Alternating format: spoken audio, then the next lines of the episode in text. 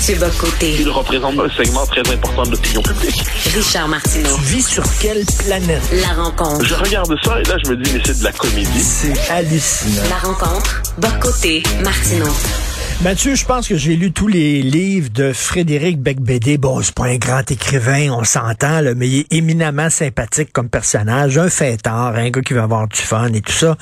Et là, un gars aussi inoffensif que lui doit maintenant avoir une escorte policière lorsqu'il va dans la librairie signer des livres. C'est quoi cette niaiserie-là?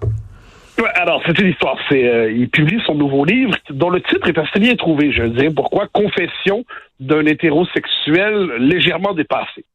Et dans ce livre, il raconte comment, autour de l'émergence du mouvement MeToo, on lui a la mouvance woke, ou ce qu'on n'appelait pas encore woke, mais les néo-féministes l'ont identifié comme un individu toxique. Pourquoi? Là, il raconte, en gros, c'est une conversation qui a eu lieu il y a 20 ans dans un bureau. Il n'a jamais touché personne. Alors, je précise, là, c'est important là-dedans. Il n'a jamais été accusé d'avoir fait le moindre geste déplacé, rien de tout ça.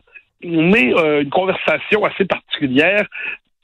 Genre, quelqu'un se serait confié à lui, mais il aurait pas pris ça au sérieux suffisamment. Et là, ça remonte à la surface des années plus tard. Et là, il devient la cible, une forme de complice de la culture du viol, selon certains. Et donc là, c'est une espèce d'histoire à coucher dehors. Et en 2018, sa maison se fait, dans le Pays Basque, est taguée, hein, c'est-à-dire des graffitis pour la marquer publiquement.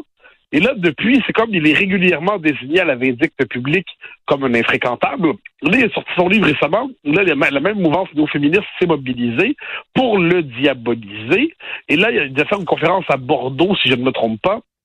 Et cette conférence, il a dû la faire sous protection policière, parce que ces néo-féministes considéraient qu'on ne devait pas lui accorder la parole, qu'il était dangereux.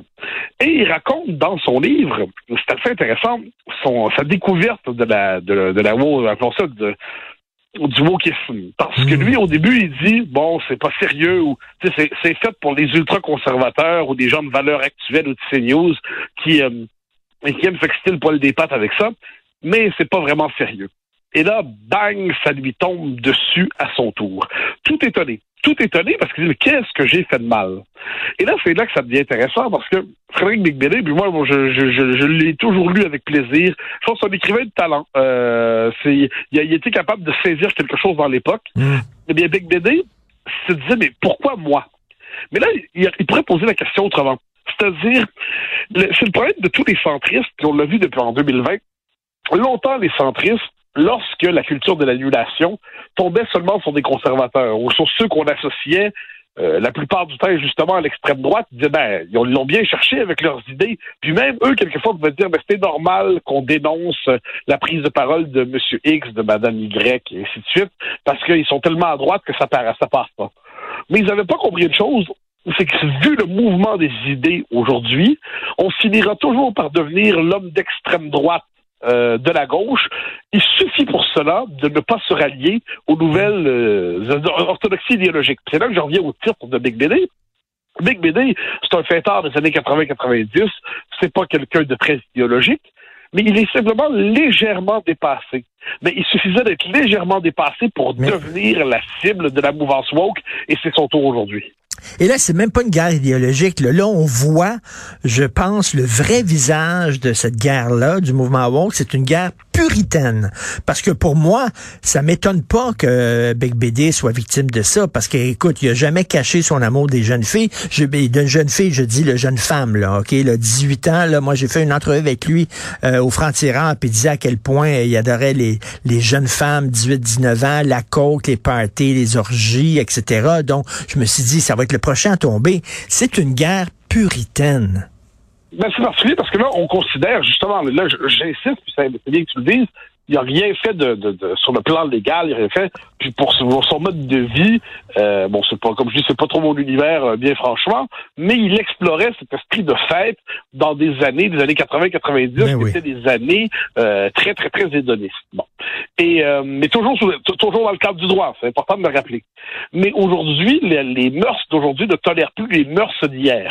Et dès lors, il tombe pourquoi? Mais il tombe tout simplement parce qu'il ne s'est pas il n'a pas fait finalement son mea culpa. Il n'a pas fait son je m'excuse, j'ai péché, j'ai grandement péché.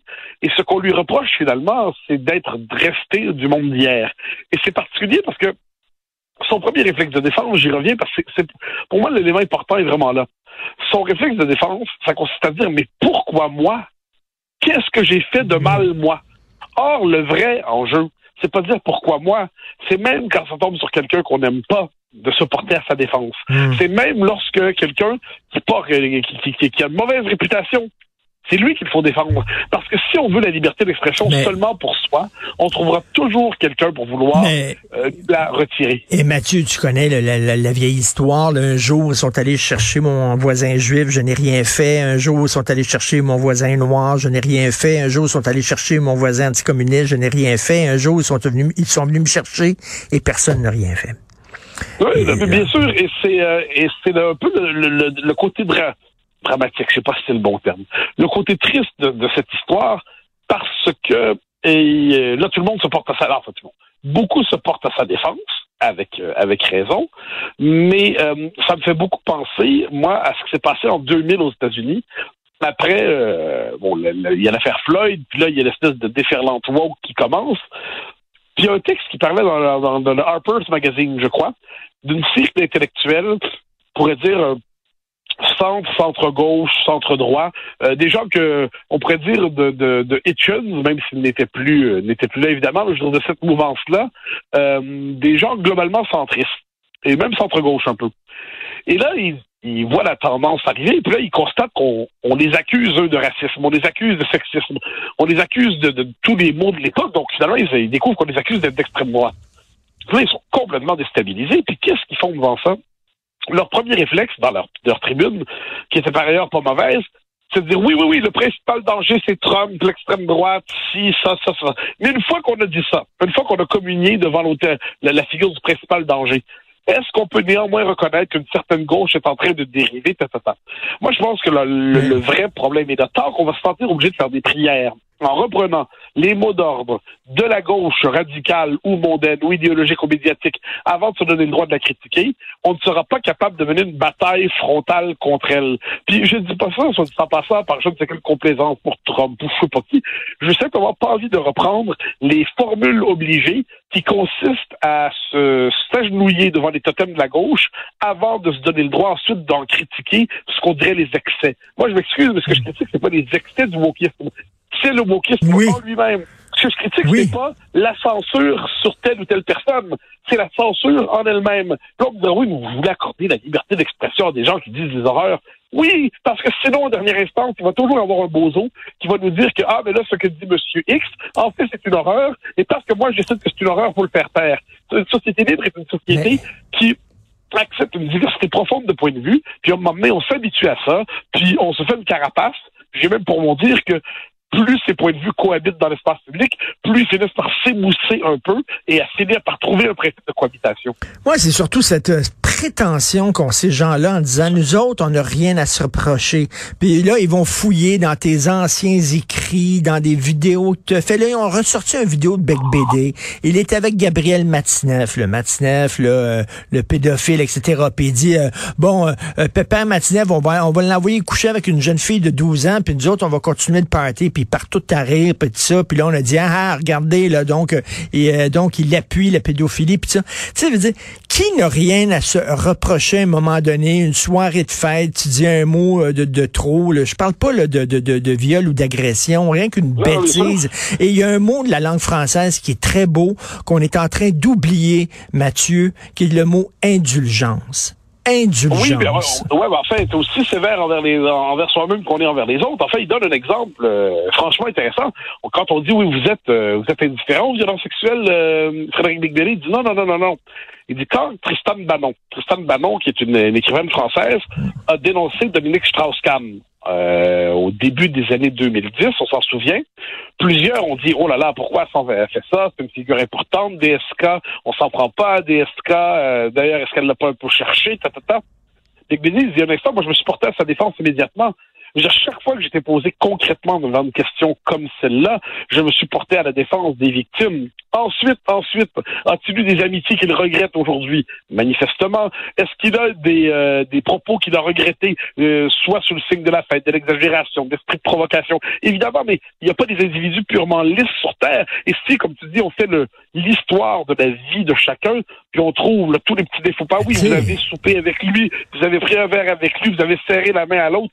Ça devient délirant. C'est une police politique. C'est une police religieuse. À un moment donné, tu as une soirée avec des amis, c'est très arrosé, tout ça, le ton monte, la chicane pogne, la personne le lendemain dessoule, t'appelle, tout contrit en disant « je suis vraiment désolé », tu te montres indulgent en disant « c'est correct, ça aurait pu m'arriver, ça m'est déjà arrivé, c'est correct ». L'indulgence, Mathieu.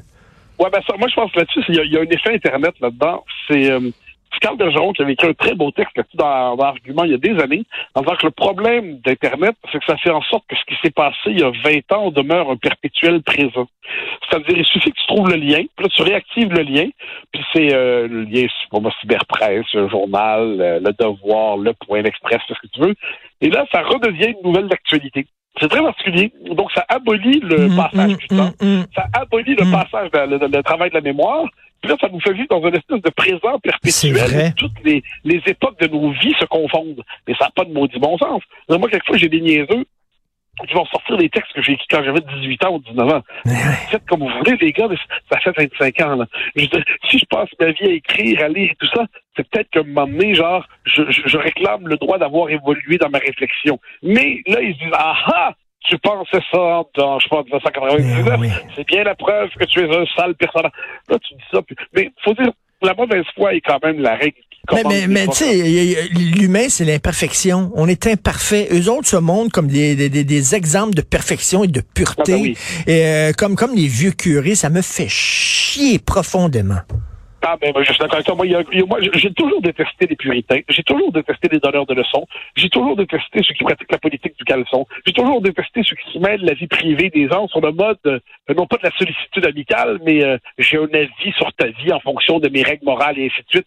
J'ai toujours trouvé qu'il y a quelque chose là-dedans de policier. Et puis là, bien, ça s'applique à tous les domaines aujourd'hui. Donc là, on fouille dans la vie des gens, on fouille dans des vieux livres parus il y a 70 ans pour trouver des mots qui nous choquent aujourd'hui, pour demander qu'on les réécrive. Et ainsi de suite, puis ça change pas. Donc on est dans une forme d'époque taliban, une époque de purification, une époque qui veut tout nettoyer, tout purifier. C'est une époque désagréable et détestable au possible. Et devant cela, moi, je donne un mot là-dessus. Je disais, Tristan Banon a écrit un beau texte pour défendre Beigbeder, sur le temps passant. Et elle a fait quelque chose de très bien. Moi, tu sais, il y a souvent des gens qui défendent leurs amis quand ça va bien. Mais quand leurs amis, ça va mal, là, ils sont tellement discrets. Tu sais, puis moi, je suis de ceux qui considèrent que quand un ami qui va mal, c'est là que tu le défends. Et elle se porte à sa défense au moment où il est attaqué. Moi, les amitiés clandestines, les amitiés chuchotées, les amitiés inavouables, les amitiés, tu sais que je t'aime beaucoup, mais je peux pas le dire publiquement parce que ça me donnerait mauvaise réputation, ça me rend dingue. Je comprends la petite médiocrité qui se joue là-dedans, mais quand je vois quelqu'un qui, comme Tristan Banon, se porte à sa défense, fièrement, clairement, légitimement, je trouve ça beau que de défendre ses amis, surtout quand ils vont mal. Et tu as raison, et en terminant, tu disais, tu parlais du titre, et effectivement, tu as tout à fait raison de parler du titre du dernier livre de Beigbeder, Confession d'un hétérosexuel légèrement dépassé. Donc lui, il arrive à la table, puis il dit, je le sais que je suis dépassé, je le sais que je vais parler de choses, là, je suis un petit peu vieux, j'ai un petit côté mononcle, j'ai un petit côté vieux schnock. Il le dit lui-même, il l'affirme lui-même, et là, plutôt que de le remercier pour son honnêteté, sa sincérité, on y rentre dedans. Oui, très juste. En plus, c'est pas un esprit politique, Beigbeder. Moi, j'aurais jamais l'idée d'écrire un truc comme ça. Moi, je dirais, j'ai raison, puis c'est vous qui êtes complètement la peine aujourd'hui. Et puis, je partirais en bagarre, médiatique et intellectuelle avec ceux que je trouve complètement perdus. Beigbeder à la politesse de dire, je suis un peu dépassé, mais pardonnez-vous. Pour, il pardonne même pas. Raison de plus pour pas adopter cette posture et puis de décider, comme Obélix, de donner des baffes. Quelle période détestable et hypocrite. Merci Mathieu de la dénoncer. On se reparle demain. Salut. Au grand plaisir. Bye bye.